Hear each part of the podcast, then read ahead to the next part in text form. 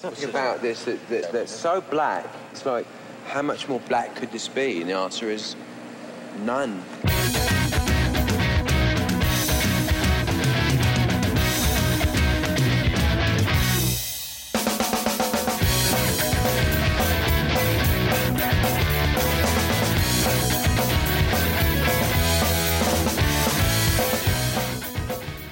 Benvenuti a un nuovo episodio di Infedeli alla linea, un episodio nerissimo perché parliamo di un disco dalla copertina completamente nera. Oggi, come al solito, vi portiamo in un viaggio alla riscoperta di quei dischi di svolta, evoluzione o smarrimento e mai come il disco di oggi possiamo parlare di svolta, evoluzione o smarrimento o tutte queste tre cose messe insieme. Io sono Vic del sito orrore a33giri.com e come al solito sono accompagnato dai miei due fedelissimi compagni, colleghi, amici Emanuele e Beatrice. Benvenuti ragazzi, benvenuti, piacerissimo di rincontrarvi come sempre. Ciao a tutti. Salve, benvenuti. Come va ragazzi? Vi vedo assolutamente in tema anche perché siamo tutti e tre casualmente vestiti completamente di nero. Dite che l'avete fatto apposta per entrare un po' nel mood della puntata. sì, l'abbiamo fatto apposta, sì sì. Siamo poi vestiti di nero perché oggi parliamo del Black Album dei Metallica del 1991 o semplicemente Metallica che svolterà sicuramente la loro carriera e soprattutto il conto in banca visto che ha venduto venduto decine e decine e decine eh, di milioni di copie in tutto il mondo. Prima di iniziare facciamo un, il solito giro di tavolo per uh, introdurre il disco e poi magari facciamo un po' di storia. Voi il disco lo conoscete? Ce l'avevate? Ce l'avete magari nella vostra collezione? Mi levo questo dente, ve lo dico subito, io non l'ho mai posseduto, non l'ho mai ascoltato per intero tranne in queste ultime settimane per, così, per discuterne e parlarne con voi.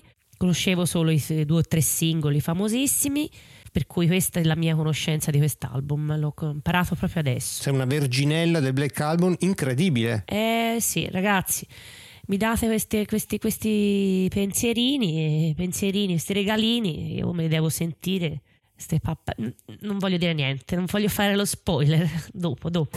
Vedremo. I Metallica li conoscevi comunque, sapevi che della loro esistenza, hai, a meno che non hai vissuto in un igloo gli ultimi 40 anni. No, la cosa, la cosa incredibile, la cosa incredibile che come non conoscevo il Black Album, questo appunto omonimo Metallica, andando a riascoltare diciamo gli album precedenti, io i primi due, diciamo ecco, i primi due li conoscevo molto bene perché un, un amichetto al liceo mi fece la cassetta Metallica e quindi amichetto. parliamo, io direi... Amichetto sporcaccione, eh, questo amichetto. amichetto che mi ha fatto dei primi tre, tra l'altro, che ora voglio dirvi, sono parecchio belli, insomma, ecco. Quindi incluso Master of Puppets, escluso uh, And Justice for All. Quindi parliamo di Ride the Lightning, il secondo, e Kill Em All, il primo. Uh, sì, esattamente. Em All, Ride Night e Master Puppets. Praticamente i, i, i, pezzi più belli, una piccola serie, i mixtape che giravano, le cassettine che giravano all'epoca. Ecco, il mixtape con i pezzi più, più diciamo, carini a, a modo suo, però che adesso risentendoli eh, sono ancora validissimi, molto belli. Direi proprio di sì.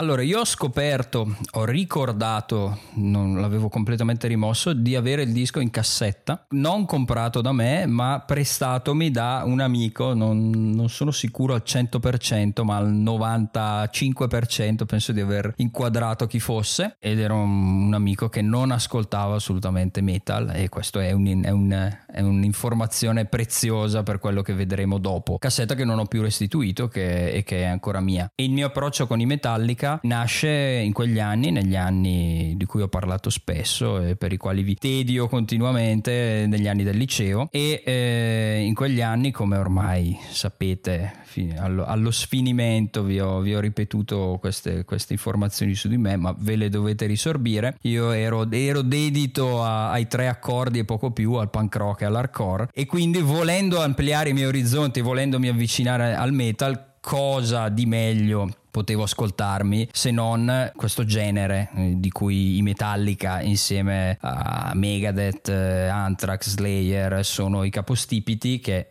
genere che è il thrash metal, che è una commistione di metal eh, britannico di fine anni 70 e di dinamiche tipiche appunto, appunto dell'hardcore. Quindi era un modo per farmi avvicinare al metal, non potevo partire dai Dream Theater o da sonorità troppo elaborate o dal black metal. Ci sei arrivato adesso ai Dream Theater dopo tutti questi anni? Ma sì, qualche breve frequentazione okay. ogni, ogni, tanto, però no, no, non troppo. Ecco. E quindi sì, apprezzavo particolarmente, in particolar modo al tempo i primi due dischi e meno, meno, nel senso che ho ascoltato meno Master of Puppets e Justice for All e non ricordo sinceramente cosa pensassi del Black Album. Probabilmente essendo stato introdotto in Metallica da dei puristi mi era stato probabilmente sconsigliato, mi hanno detto no, lì, no, lì non ci andare e quindi probabilmente ci sono andato poco. Eh, infatti eh, fino a un po' di tempo fa conoscevo praticamente solo i, ricordavo solo i singoli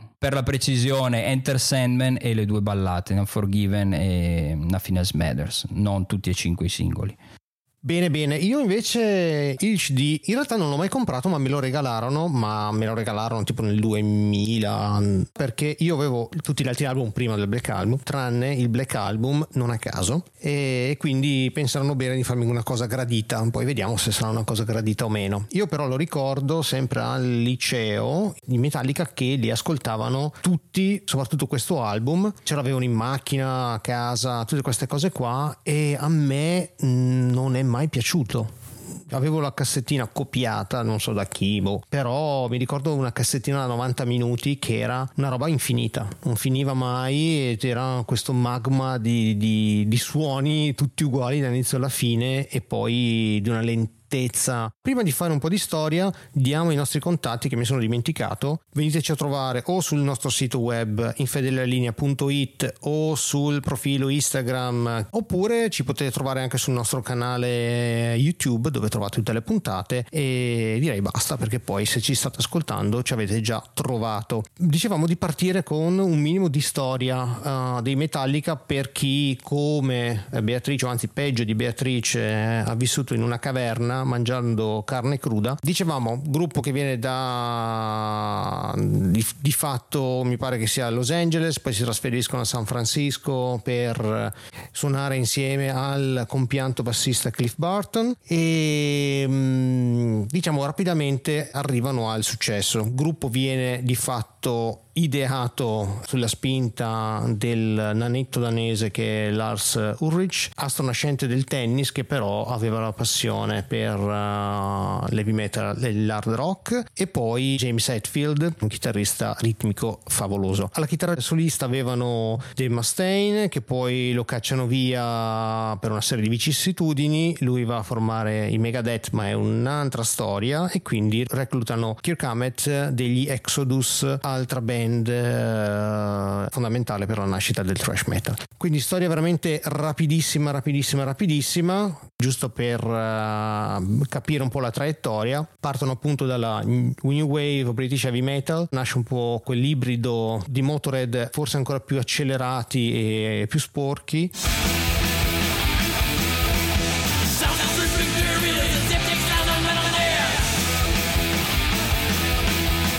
Da lì l'evoluzione eh, Ride the Lightning sono decisamente più di impatto, più strutturati anche i brani.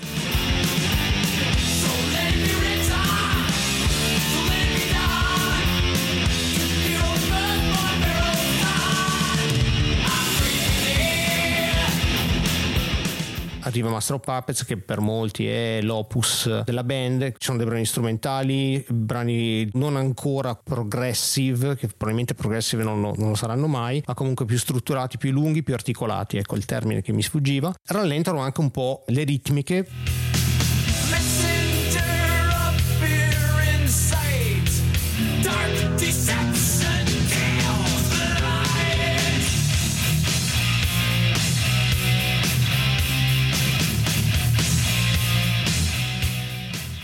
Dopo Master of Puppets c'è la morte del bassista per un tragico incidente in tour. Reclutano Jason Newsted, bassista molto bravo che però diciamo non lo fanno sentire a nessuno perché l'album che seguirà, Justice for All, decidono di togliere completamente i bassi in tutto il disco. Infatti secondo me Justice for All, un disco che ha delle canzoni da 8-9 minuti, vorrebbe essere un disco quasi prog metal, per me non è prog metal ma sono sezioni di brani attaccate l'una, l'una con l'altra.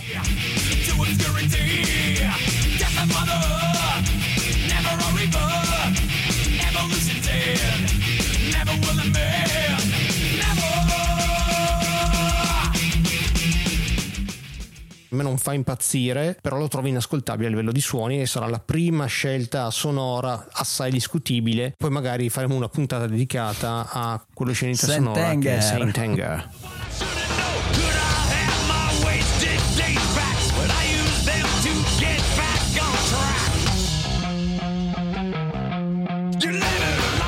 Decidono o decide di togliere il basso? In realtà decidono. decidono. Chi ha mixato il produttore, che è lo stesso di Master of Puppets, era incredulo alla scelta di abbassare i bassi ulteriormente. ulteriormente. Io sapevo di, di Ulrich che arriva in studio e praticamente si lancia sul mixer e tira sui bassi. Anche perché la batteria è in primissimo piano su quell'album. Eh sì. Fatto sta che il basso non si sentirà mai se non si brani riproposti live. Ma non l'hanno ristampato con un, con un mix diverso anche no, l'hanno ristampato rimasterizzato, ma la versione... Ma il basso è tale quale? Assolutamente sì, perché Edfield, ho visto l'intervista, ha detto questa è un'opera così, è nata così, non ha senso remixarla. Ha detto vabbè, contento tu. Oh. Okay. Per me rimane sonoricamente veramente una fatica ascoltare quell'album. Sì, proprio vero, faticoso, faticoso. Oltre a questo, nel, nell'89, proprio con Injustice for All, la band è già a livelli mondiali, già negli album precedenti ha un seguito fantastico. La svolta è il primo videoclip, che è un, uh, diciamo, un videoclip molto allungato di One, che è questa diciamo semi ballata, cui non erano nuovi in realtà i Metallica. I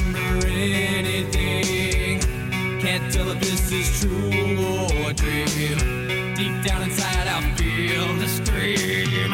This terrible silence stops me. Now that the war is through with me, I'm waking up, I cannot. Quindi i Metallica arrivano con una street cred incredibile, con uh, un budget uh, assai alto e scelgono questa volta come produttore scelgono un certo Bob Rock un certo Bob Rock che ha prodotto una miriade di band hard rock principalmente ma aveva prodotto quel Dr. Feelgood di Motley Crue che aveva, li aveva scaraventati sulla vetta delle classifiche americane ma soprattutto perché piaceva il suono della batteria di uh, Dr. Feelgood una batteria gigantesca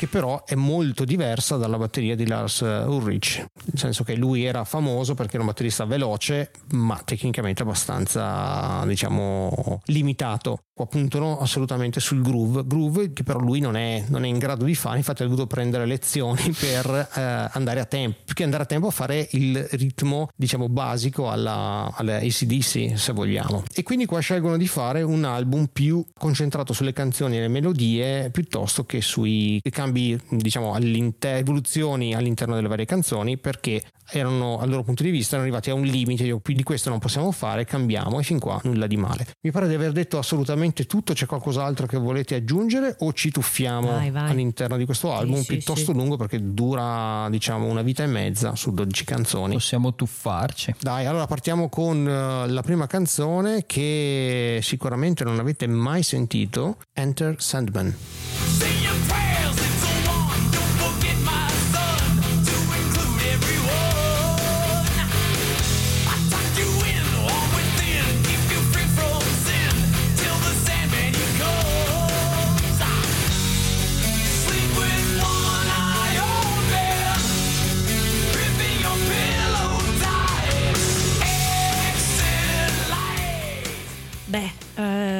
sei note, chi non conosce queste sei note?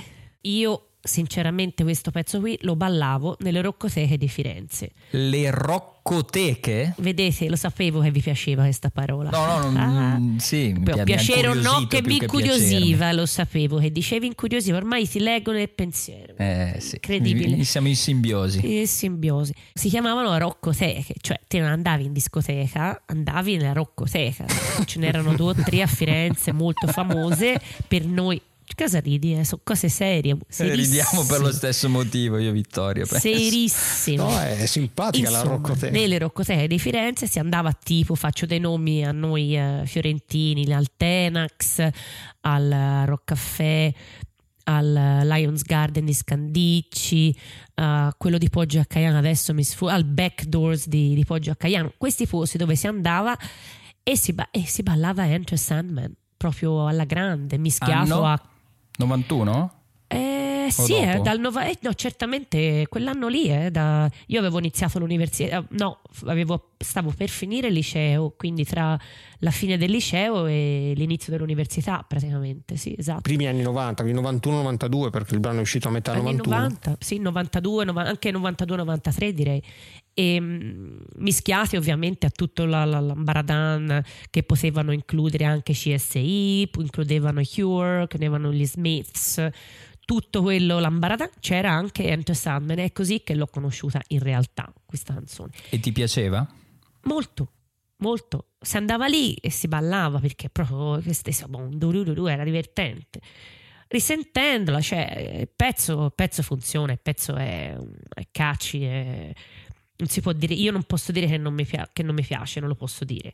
Le cose che mi sono rivenute in mente ascoltandolo, la, la, l'lullaby, no? Come la, la, la, la, ninna nanna che dice lui a un certo punto, hush baby, uh, don't say a word, che è una ninna nanna che io l'ho imparata a conoscere avendo i figli qui a Londra, perché è una ninna nanna che si canta, no? Che si sente, cioè io l'ho imparata, non la conoscevo, che qui è trasformata in una cosa tremenda, cioè un, in un, in un, incubo di questo povero figliolo che sta lì. Che, L'omino del, del sonno. Cioè la, bestia, la bestia sotto il, sì, le bestie sotto il letto. Vieni, vieni, entra, si chiude la luce, si apre la notte, dammi la mano, ti porto nel Never Never Land, chissà in che, in che posto tremendo.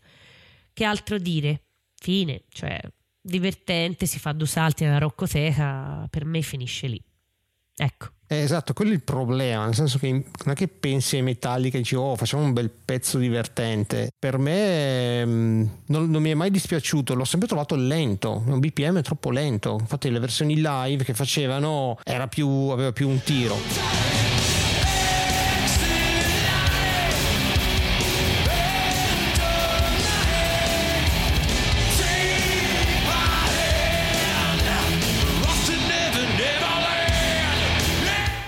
Testo è imbarazzante, dai, una mezza cagata. Mi piace come parte, pensi che stia costruendo qualcosa, vedi questa batteria gigante, finalmente ascolti il basso in un album dei Metallica, basta, la batteria è di uno statico, di uno stitico non è che parta benissimo l'album, non si fa odiare ma non si fa neanche amare e secondo me, poi lascio la parola a Emma, Enter Sandman è una di quelle canzoni che dovrebbero essere cancellate perché tanto se non l'ascoltassi più res- per il resto dei tuoi giorni ne hai ascoltata abbastanza. Assieme ho fatto una piccola lista abbiamo Wonderwall I Want to Shock You All Night Long cosa c'è? Switch All Don't Mind un'altra sostenibile. Smells Like Teen Spirit Losing My Religion Billie Jean Despacito We Are The Champions Yesterday. Cioè che cazzo sta roba è va eradicata con qualsiasi, con qualsiasi forma e, e metodo. Non so tu Emma tu andavi nelle roccoteche? No, non andavo nelle roccoteche, mai andato nemmeno in discoteca è piaciuto Rocco te che vi è piaciuto Ti coglioneremo per tutta la puntata lo sai questo. Sapevo. Vai vai scusami. È un brano ma è carino non, non, mi dispiace mi piace molto il riff mi piace il crescendo e non ho niente da aggiungere se non mh, mm, sottolineare quello che hai detto tu. Ho visto anch'io un live non so dove fossero ma erano davanti a 700 miliardi di persone che saltano e, e fa un certo effetto fa un certo effetto doveva essere proprio il 91 o giù di lì dai, proseguiamo con uh, il, uh, il, secondo brano e un altro singolo, in realtà l'ultimo tratto dal, uh, dal disco ed è Sad But True.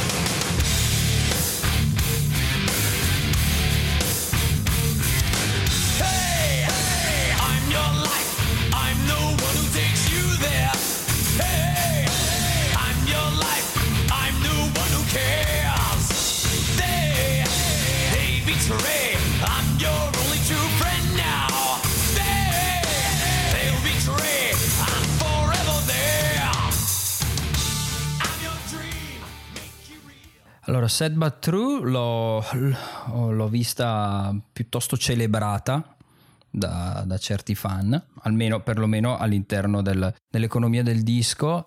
Per me è un brano di una noia mortale, è il pezzo peggiore del disco. Un solo riff. Ma è tutto il disco. Fammi, solo... fammi sviluppare il discorso. Sai che a me piace nei primi brani già anticipare quella che è la mia visione del disco è esemplificativo del disco perché c'è un solo riff che si ripete in tutto il brano, è assolutamente monotono, la sezione ritmica è tutto uguale, la, la, batteria ha il problema che evidenziavi tu prima, è un brano che assolutamente non mi piace e il disco lo vedremo pecca di, di, di, mancanza di dinamiche, di varietà tra i pezzi e all'interno dei pezzi. E anche a, livello di BPM perché a parte due o tre accelerazioni poi gli altri pezzi comunque hanno tutti lo stesso hanno tutti bene o male la stessa velocità. Parte in un modo e arriva in un modo.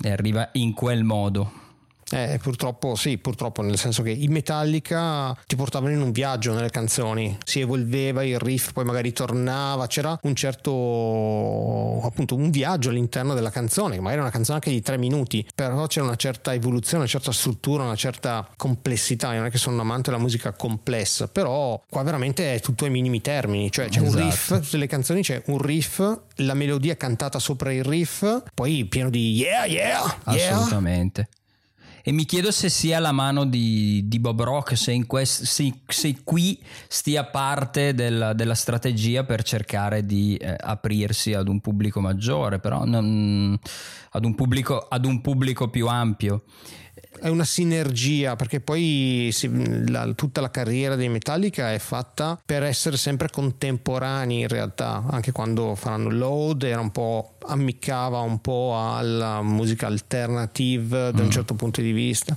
Load sì ma questo cosa ammicca?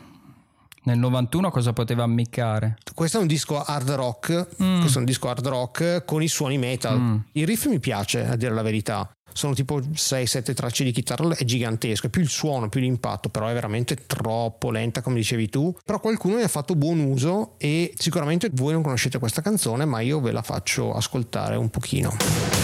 Devil without a cause, and I'm back with the beaver hats and Ben Davis slacks, 30 pack of stroll, 30 pack of hoe, no Rogaine in the propane chosen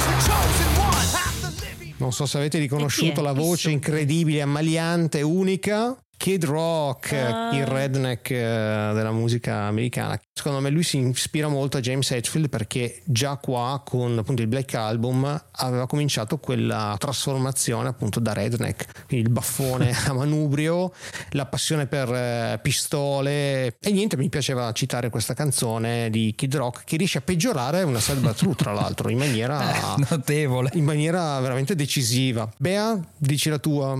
Io una noia infinita, l'unica cosa che posso dire è che ascoltando questo ho detto madonna che noia, ma dove l'ho sentita? Boh, le solite cose mie di dove l'ho sentita che piacciono tanto a Emma e comunque mi ha dato lo spunto, non sto dicendo che sembra un'altra canzone, non lo sto dicendo. Eh. Io non lo, non lo voglio dire perché non lo voglio dire perché non lo è. Però io ho sentito questo e ho detto, ma porca miseria, quant'è che non sento quel pezzo del Black Sabbath? Mi sono ritirata fuori Black Sabbath dall'album omonimo Black Sabbath e ho goduto. Adesso ve lo dico, veramente quel pezzo lì è una roba strepitosa. Mi sono finalmente detto che bello, vedi, almeno c'è stato un senso a sentire questa canzone, mi ha fatto ritornare in mente un pezzo geniale questa non era, non era, una delle mie uh, assomiglia, no, no, mi è fatto venire in mente questo tema un po' stri, un po' gum, dum, dum, dum, dum, Diciamo dum, che dum, da lì viene fuori il 90% dell'heavy metal. Come insomma. voi mi insegnate, ragazzi. Esatto, come voi ti insegniamo, ti impariamo. E invece faccio io, ti faccio io la citazione velocissima da dove l'hanno, l'hanno, hanno preso una grossa ispirazione. Hanno preso ispirazione da i Metallica dal disco precedente, Harvester of Sorrow, che è praticamente la Genio. stessa canzone rifatta. Vi faccio ascoltare un pezzettino.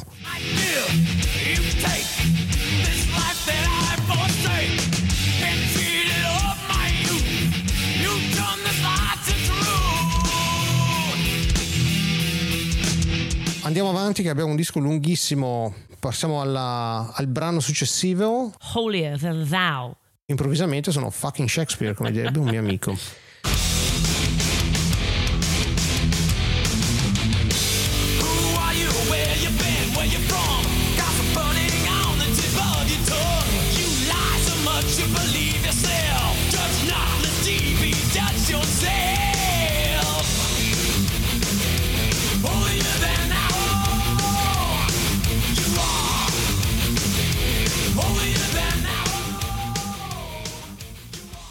Altro brano che, mm, che ha un po' il, il vizio di tutto il disco, ovvero è abbastanza monotono, però almeno qui si comincia ad accelerare e a me non dispiace. Non mi dispiace questo brano. Concordo, concordissimo. Anche per Ecco. me è o forse uno dei pochissimi del... Vabbè, vai, dici, dici. non mi dispiace fatta da loro e non mi dispiace fatta da una band che adoro, che sono gli Off con il punto esclamativo, che compare su una, una compilation che è uscita mi pare que- proprio quest'anno, Vittorio, mi confermi? Qualche mese fa. yes, yes, proprio, yes. eh. Blacklist compilation in quattro, Quattro dischi. tra dischi, l'altro. sono 56 cover, mi Credo pare, sono cin- 53. circa ci- Guarda qua, tra, cin- eh, tra i 50, tra le 50 e le 60 cover di vari artisti che hanno coverizzato l'intero disco, beh, più volte ovviamente, c'è una decina di volte Enter Sandman, eh, più volte Nothing Else Matters. E c'è una versione molto bella di, eh, degli Off che sono questa band, questo super gruppo eh, capitanato da Keith Morris che è il cantante dei Circle Jerks, nonché primissimo cantante dei Black Flag ed è una versione molto molto interessante.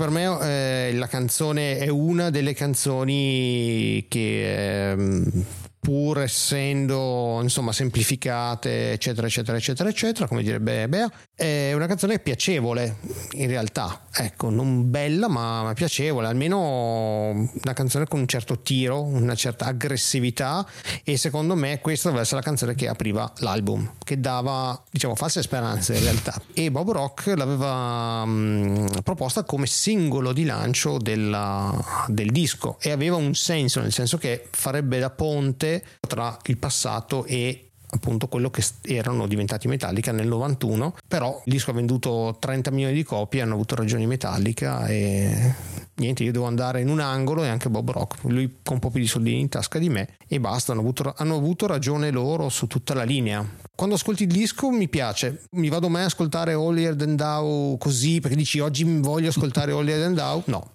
Bea? Tra tutto l'album, questa qui è una di quelle un- che mi piacciono un attimino di più, sì, insieme al- a un altro paio eh, che sentiremo dopo, Through the Never and The Struggle Within, che forse sono quelle, diciamo, che in qualche maniera sono più veloci, mi, ritor- mi ricordano un pochino più, eh, diciamo, l- i metalli che conoscevo, che avevo imparato, che con- mi ricordavo. Che ballavi. Sì, che balla- no, ballavo quelli lì, non li ballavo, però che mh, insomma mi, avevo ascoltato prima nella cassettina mixtape del mio amichetto del liceo.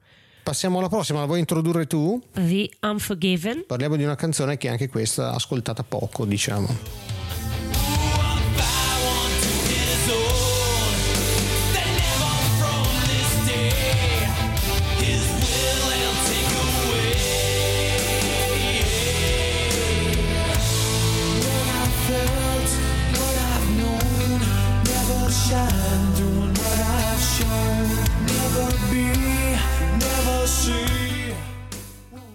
io ho un problema delle ballatone dei gruppi eh, heavy metal, eh, non le posso soffrire.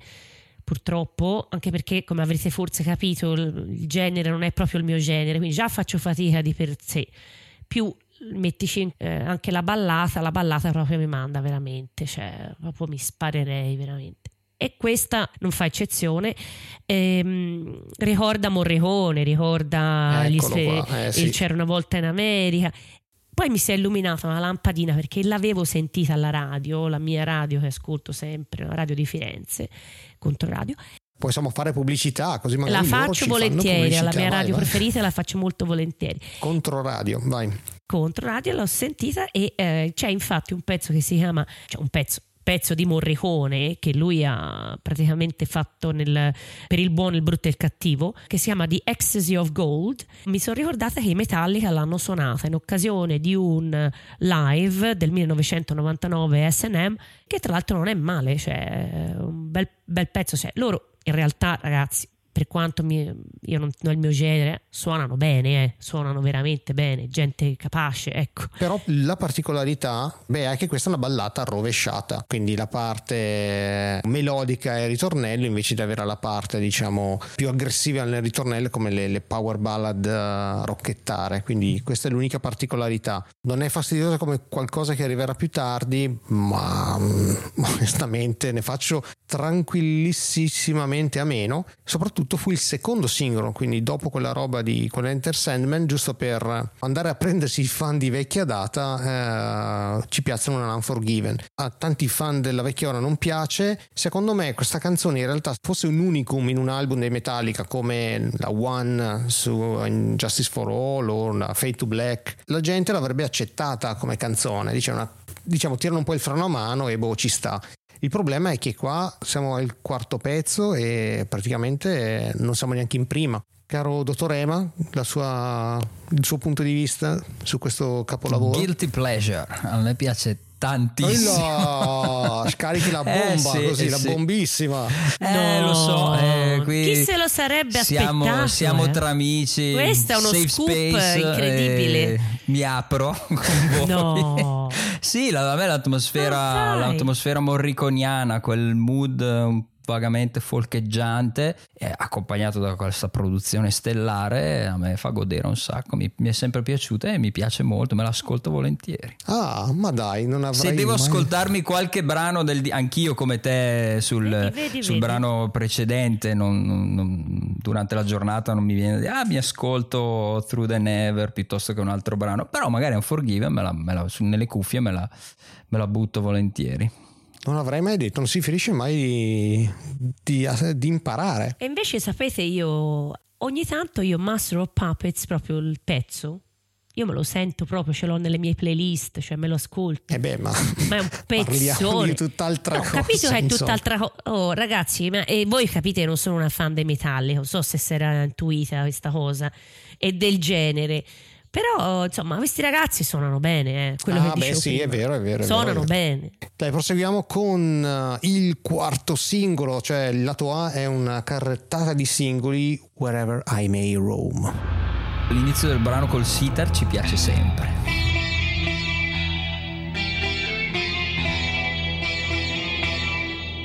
Che non è un sitar, è Non è una un sitar? chitarrina. sì sembrava un sitar si Vabbè, una pensava- chitarrina eh. effettata che sembra un Che sitar. sembra un ci, sitar. ci sta che ci sia caduto con, con entrambi i piedi, giusto? Sì, sono delle chitarre apposite. Sono scusato. Se avessi visto il documentario Eh, non sulla sono riuscito creazione a del vederlo. disco, avresti visto come Mi scuso, non ho fatto i compiti, profe. Male, male, malissimo.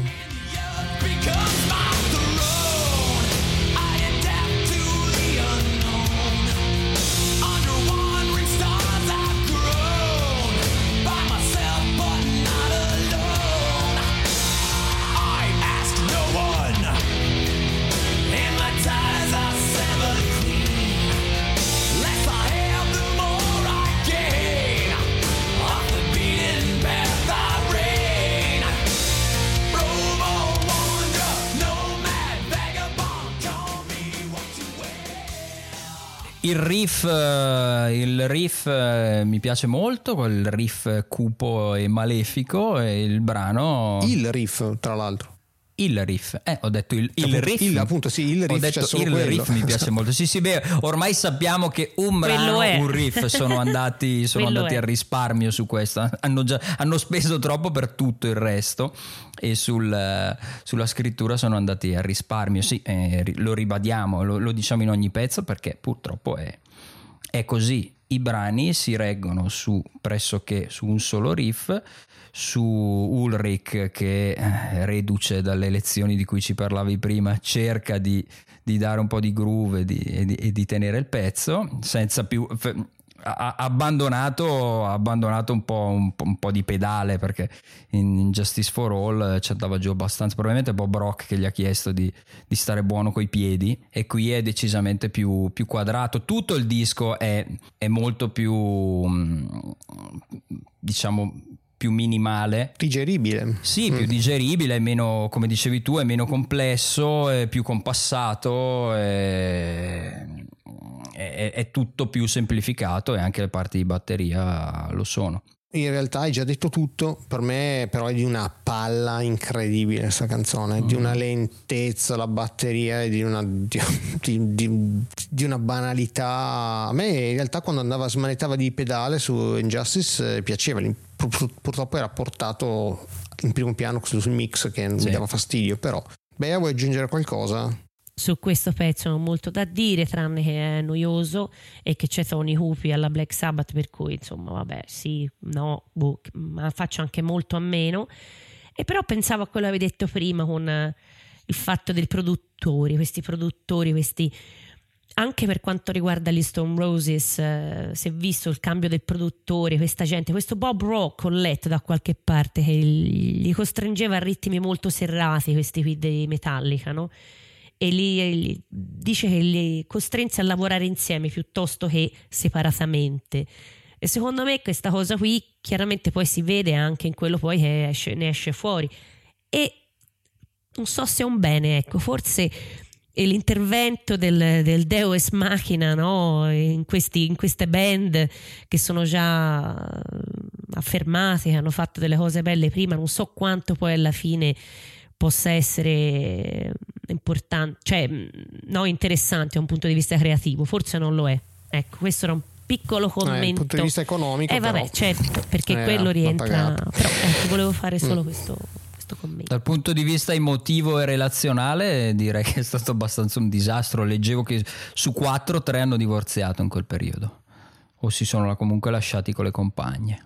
Deve essere stato piuttosto Avevo stressante. E sì. poi pare che gliel'abbia fatto, mi confermi magari Vic, tu che hai visto il, il documentario, non so se ne parlano, che abbiano registrato più e più volte le parti, continuava a far riregistrare. Sì, sì, ci sono tantissime take eh, delle varie, e soprattutto strati di chitarre proprio per rendere quel suono piuttosto, piuttosto denso. Unica riflessione, non capisco chi abbia avuto in- l'idea di farne diventare un singolo, proprio non ha proprio nulla che mi, quando lo senti dico, ah questo è proprio un singolo, potrebbe essere un bel singolo. Comunque andiamo avanti, finiamo il lato A di questa cassetta o di questo vinile, Don't Tread on Me.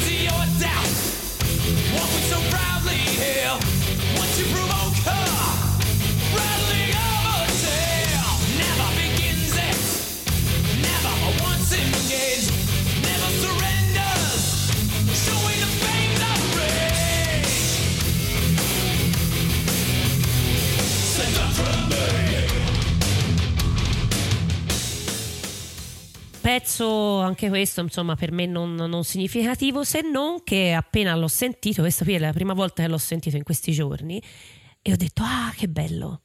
C'è l'attacchino di West Side Story.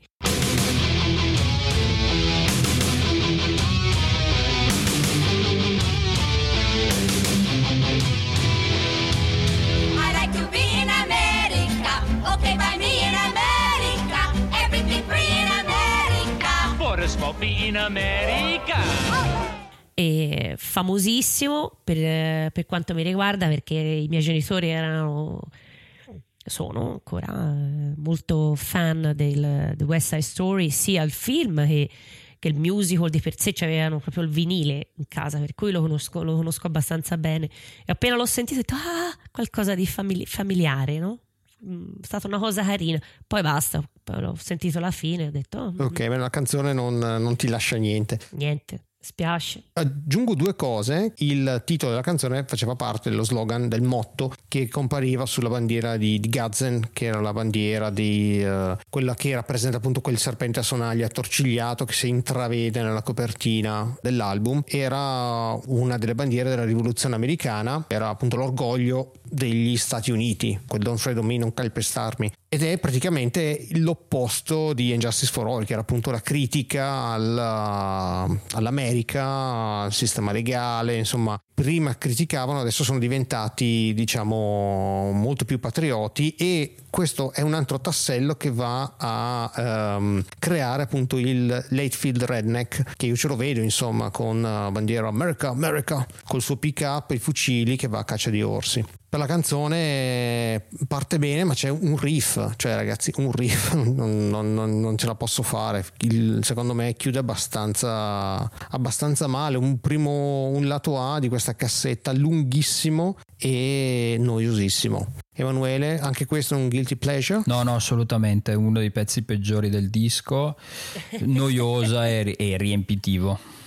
Chiu- chiusura di, di lato, no, no, poi non so se chiude là perché è un doppio vinile il vinile, quindi non so cosa chiuda, se chiude il primo. Chiude sicuramente la cassetta. Giriamo la cassettina e con un altro pezzo della 90. True Then Never.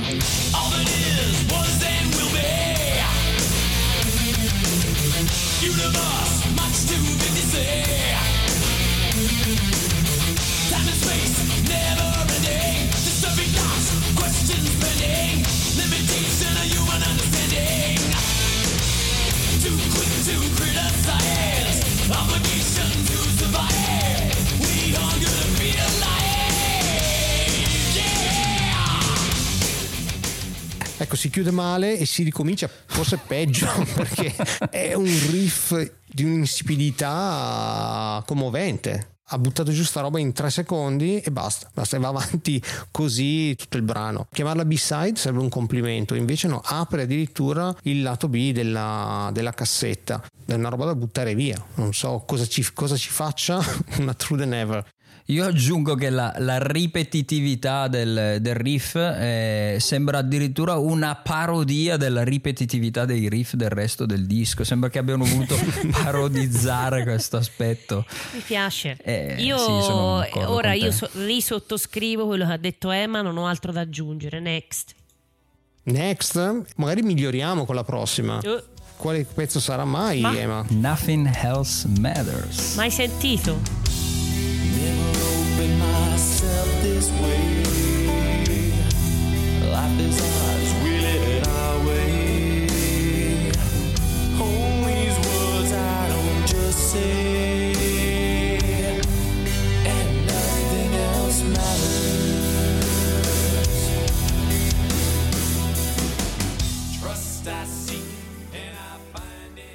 E mi dispiace comunicarvi che qua siamo di fronte al guilty pleasure. No. Number two. Number two.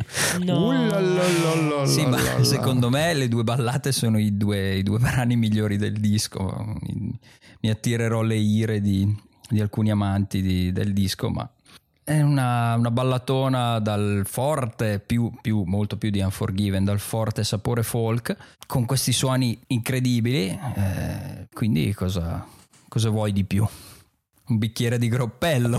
esatto.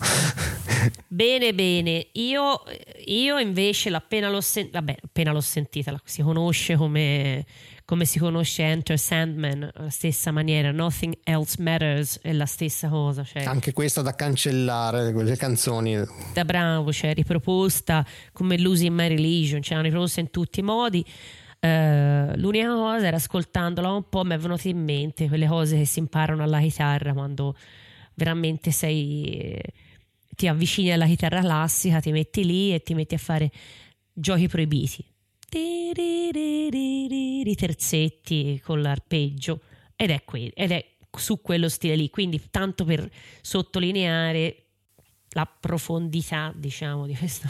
No, scherzo. Ah, può piacere, capisco che è un guilty pleasure di, di Emma, voglio dire niente contro il guilty pleasure, però eh, ballatona solita, a me le ballate ma non piacciono. Dice che l'unica cosa che ho letto dice che l'ha scritta con una mano sola quando era al telefono con la fidanzata. Appunto la canzone di Metallica d'amore onestamente è una cosa abbastanza nuova e che onestamente non mi interessa ascoltare. Che sia un guilty pleasure in realtà quelli col problema siamo noi cioè non è un tuo guilty pleasure è una canzone che ascolta tutto il mondo più e più volte anche perché è una delle forse la più coverizzata tra l'altro nel cofanetto The Blacklist. È una canzone che ha avuto un miliardo di copie però è lì con, uh, con la canzone di, di, di Celine Dion cioè puoi metterla nella stessa compilation e questo è il, il, problema che poi sia semplice non vuol dire nulla perché alla fine non, non, ho nulla contro la semplicità. E poi soprattutto non è che viene da, da un disco diciamo abbastanza di sostanza fino adesso. Infatti. a me non piace fino a che non ho ascoltato una versione B-side, la versione acustica, la elevator version, dove praticamente ritorna Morricone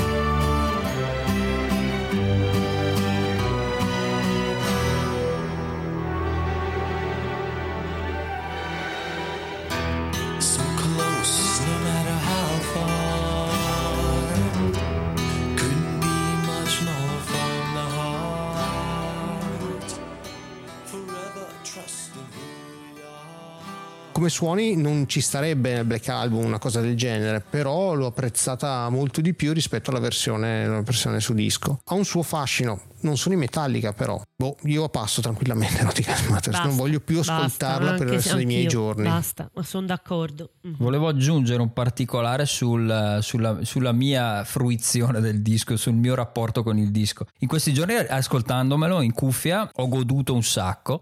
Perché eh, io generalmente per, per- per ascolti eh, ascolto eh, anche cose registrate particolarmente male o con registrazioni diverse, non necessariamente malvagie, perché ogni disco, ogni genere, ogni artista ha il, il proprio sound. Il primo disco di Christian Death eh, registrato in questo modo non avrebbe assolutamente senso. Quindi mi piace talvolta ascoltarmi qualcosa di prodotto in modo mastodontico e con eh, dei budget, delle potenze di fuoco enormi come questo. E il piacere di eh, se del piacere di- nell'ascolto di questo disco c'è risiede eh, a mio parere nel per l'80% nella qualità dei suoni, me li godo proprio questi suoni burrosi, dei, dei marshmallow di, di, di- di- di chitarre e di batteria. La batteria è splendida, sembra che sia suonata in, in un teatro, un suono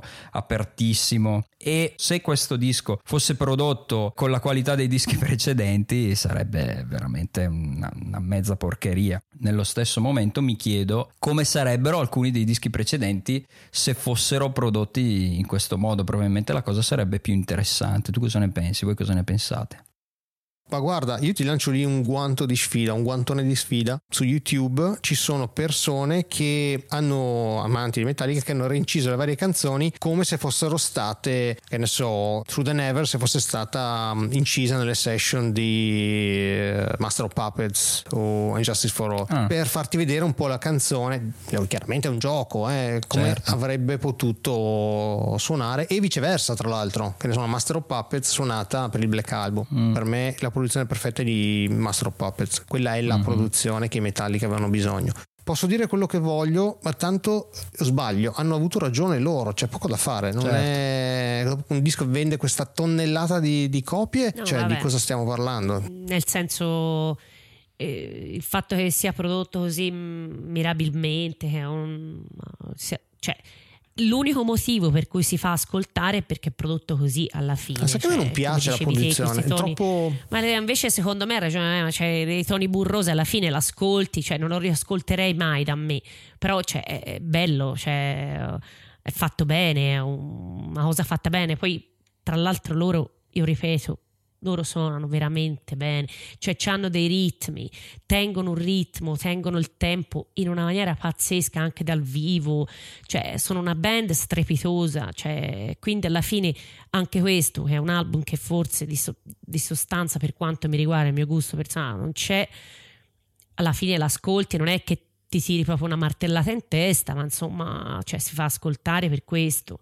Io lo ascolto col, con lo spirito con il quale mh, talvolta mi capita di andare al cinema scegliendomi la sala con lo schermo grosso e con il Dolby Surround a vedermi Esatto. il blockbuster che a casa non Certo. mi guarderei mai. Certo. Proprio per il puro godimento sonoro, per godermi Sì, i sì, sì, suoni. lo- lo ecco. capisco. Però ripeto, Lo capisco. il disco in sé, cioè le canzoni di- no- non, non ci sono granché. ecco. Adesso arriveranno. Vai, vai. Arriveranno il filotto finale, questo è interessante secondo me. Dai, prossima, A Wolf and Man.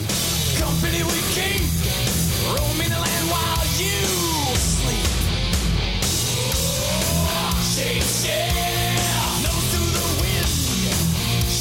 shit.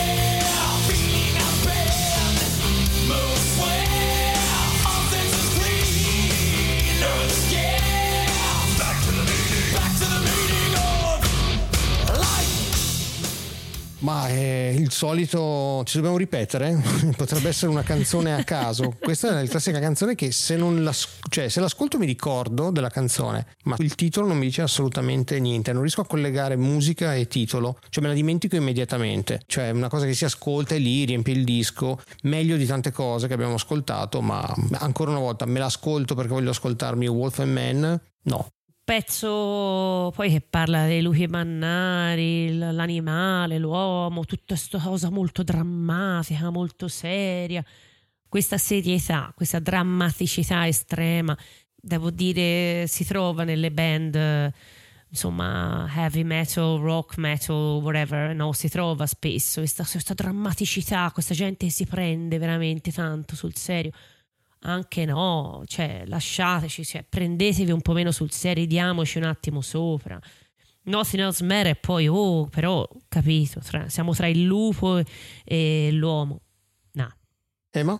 noiosissima, monotona, ripetitiva come, come gli altri brani, come quasi tutti gli altri brani del disco e mi stimola una, una riflessione, mi chiedo, è vero che hanno ripulito il suono, l'hanno, l'hanno riempito, hanno semplificato, però eh, per vendere più di 30 milioni di copie comunque faccio un po' fatica a capire dove, dove stia la pill secondo Il me culo anche ci è voluto. Sì, il culo, però mm, secondo me 28 milioni di copie sono state acquistate da gente che eh, ascolta solo Nothingness Matters del, del disco. Perché sì, comunque sì, non è ha chiaro. sonorità, non è un disco pop, non è un disco particolarmente catchy, anzi eh, per l'ascoltatore occasionale non è un disco particolarmente facile nella stragrande maggioranza nei bra- dei brani a parte eh, Nothingness Matters magari The Unforgiven ancora ancora Enter Sandman che ha questo riff che fa ballare in roccoteca i giovani fiorentini E non solo fiorentini. è piaciuta, lo sapevo che era piaciuta, ma ormai vi conosco ragazzi, vi conosco. Il prossimo brano di qual è Bea? La prossima è The God That Failed. soul.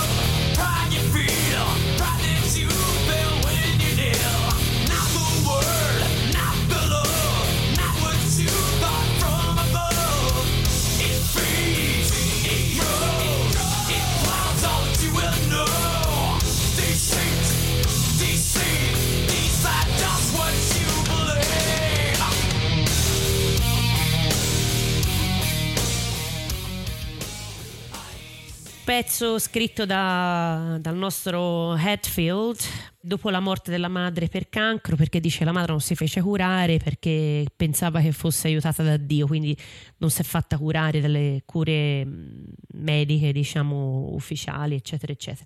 Che possiamo dire? Pezzo a me, come tanti di questo album, non mi dice assolutamente niente. L'unica cosa bella di questo pezzo è che c'è stata una cover presa da quel Blacklist album di cui Emma parlava all'inizio, fatta dagli Idols, band di Bristol, una band fantastica. Chi non la conosce deve assolutamente recuperare tutto.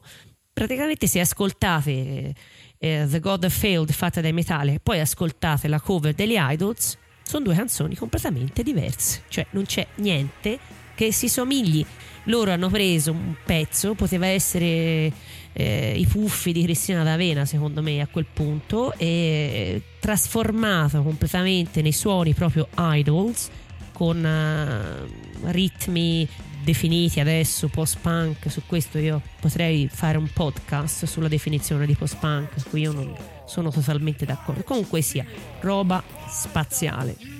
Grazie idols the world, not the love,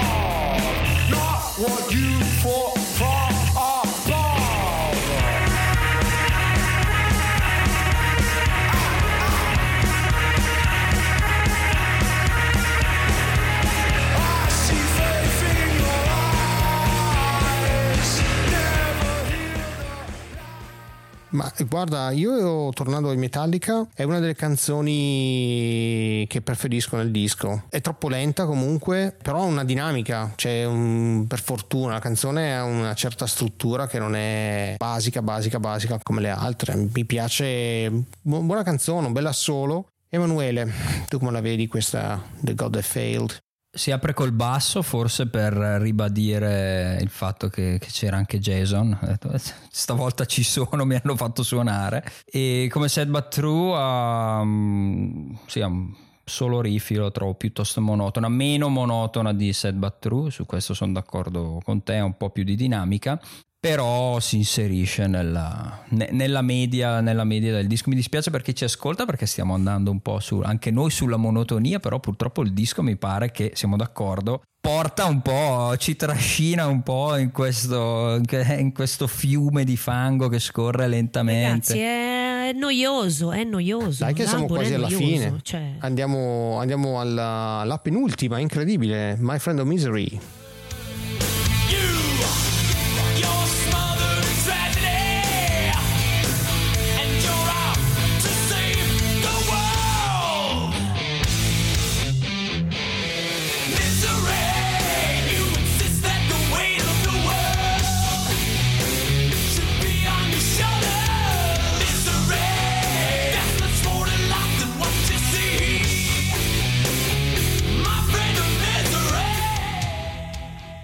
Ma guarda, My Friend of Misery, che sì, eh, poteva essere una B-side, non so, cioè, allunghiamo il disco già, già lungo di per sé, con, mm, bah, mediocre, lenta e senza spunti.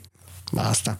io qui due paroline proprio due eh, sulle solo eh, di, di chitarra il solo di chitarra secondo me qui l'ho mi è garbato devo dirvi la verità di, eh, di Hammett quando prende verso se l'ascoltate un pochino più nel, nel seguito verso i 4 minuti che poi diventa un po' più rock e poi diventa un po' più l'unica cosa che ho notato che non mi è dispiaciuta oddio poi alla fine sono i suoi soli che fa in tutto l'album niente di che Sì, eh, esatto, però. non è che Ecco, particolarmente dire, creativo. sorry. però insomma qui me- ma- così mi ho detto oh, oh, caruccio qua. È vero, è un po' meno granitica, un po' più rock. e Io dico starebbe bene su Lod, il disco Sì, successivo. sì, e qua bravo, mi fermo, penso di bravo, aver detto bravo, tutto. bravo. Guarda che, che citazione colta, che citazione colta. che l'ho sentito load eh? no cos'è reload no load reload Load e reload. Ah no, allora io dico load, scusate, load, quello proprio successivo a questo, dove ci, dove ci si sente i Soundgarden, no? Sì. Ci si sente un po' di grungy. Eh, sì, po' di eh. Ma non spoilerare Sì. che arriverà una puntata molto più avanti. No, no, non arriva la puntata, forse tra due faremo, lo anni arriva la faremo, dai. puntata. Già ho dato con questo, lasciatevi stare un attimo, grazie. Dai, andiamo avanti. Siamo alla canzone finale, è incredibile. It's a struggle, it's a struggle. Questo struggle, esatto. Veramente. The struggle within. While clutching to what you thought was real. Kicking at a dead horse pleases you. No way of showing your gratitude. So many things you don't want to do. What is and what have you got to lose? Ah. What the hell? What the hell? What is it you think you're gonna find? Hypocrite, hypocrite. Boredom's a sin to the poor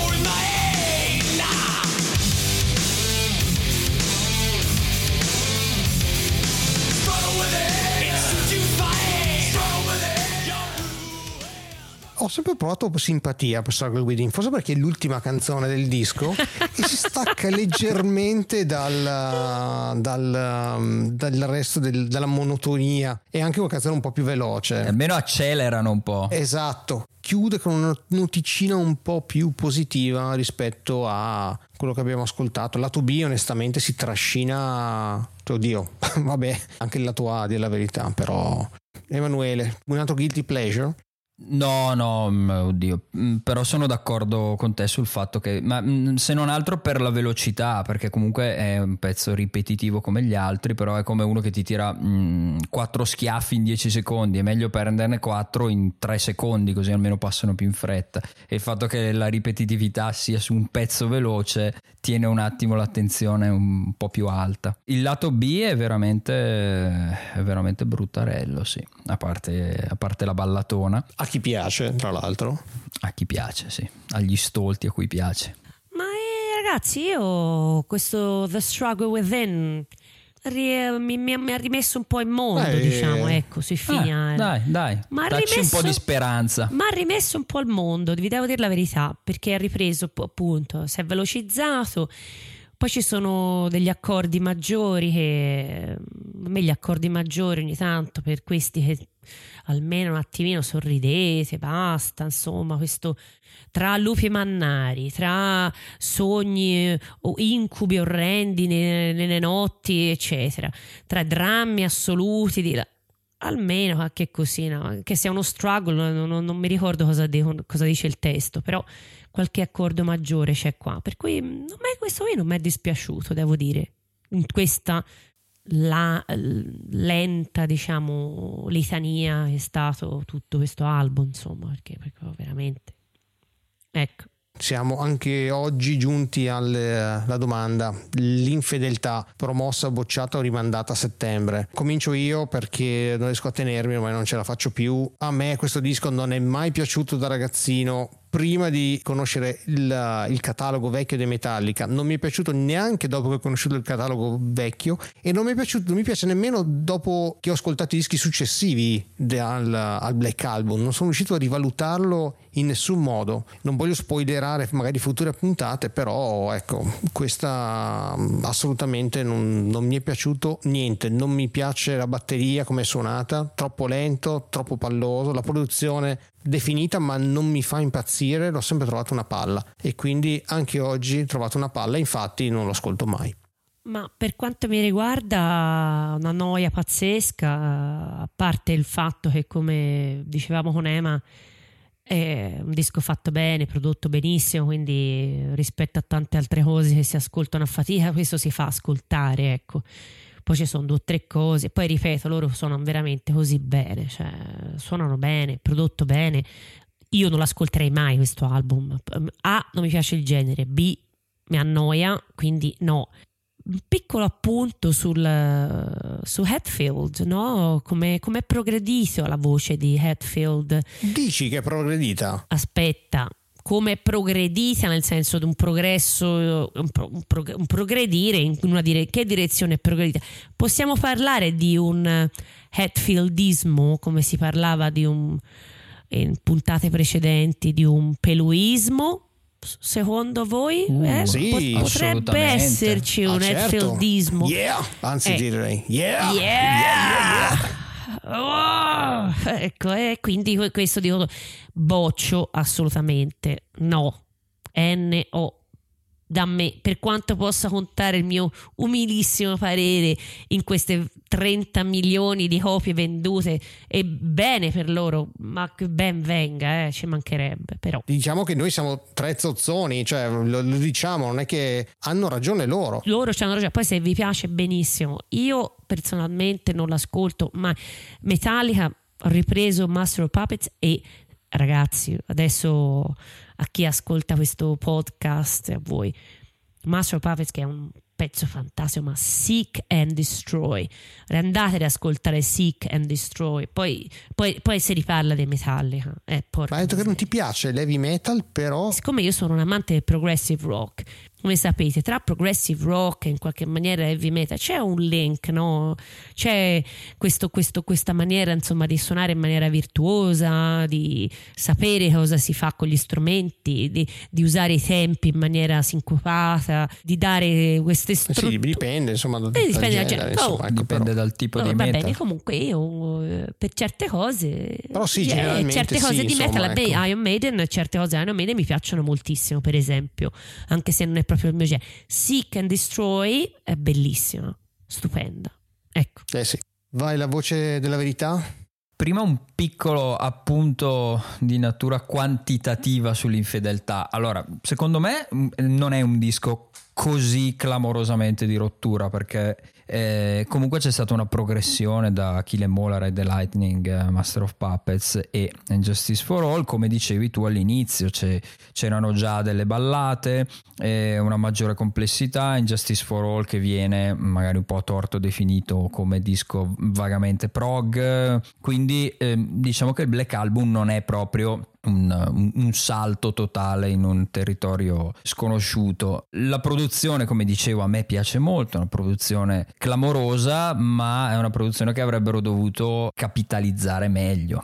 Eh, Il disco è, come abbiamo detto, è piatto, eh, è noioso e avrei preferito con una produzione del genere un disco con delle idee, con delle dinamiche e fondamentalmente con delle canzoni. Qui c'è poco. Ma le idee ci sono, ce n'è una canzone di idea. Quello è vero, ci sono 12 idee che hanno implementato meravigliosamente in modo granitico, ripetendole all'interno del pezzo. Quindi promossa di fedeltà perché come dici tu hanno ragione loro, assolutamente. 30 milioni di copie, cosa, cosa vuoi dire? Esatto, ma perché abbiamo fatto questa puntata? Anzi, adesso non la pubblicheremo perché tanto faremo una puntata vuota, 30 minuti di niente. Di silenzio. Esatto. Direi che è giunto il momento di salutare tutti. Ancora una volta vi ricordo dove potete trovarci: infederallinea.it, dovunque volete smanettare cercare podcast. Veniteci a trovare sulla pagina Instagram, Infederalinea Podcast. E direi che per anche questa puntata nerissima,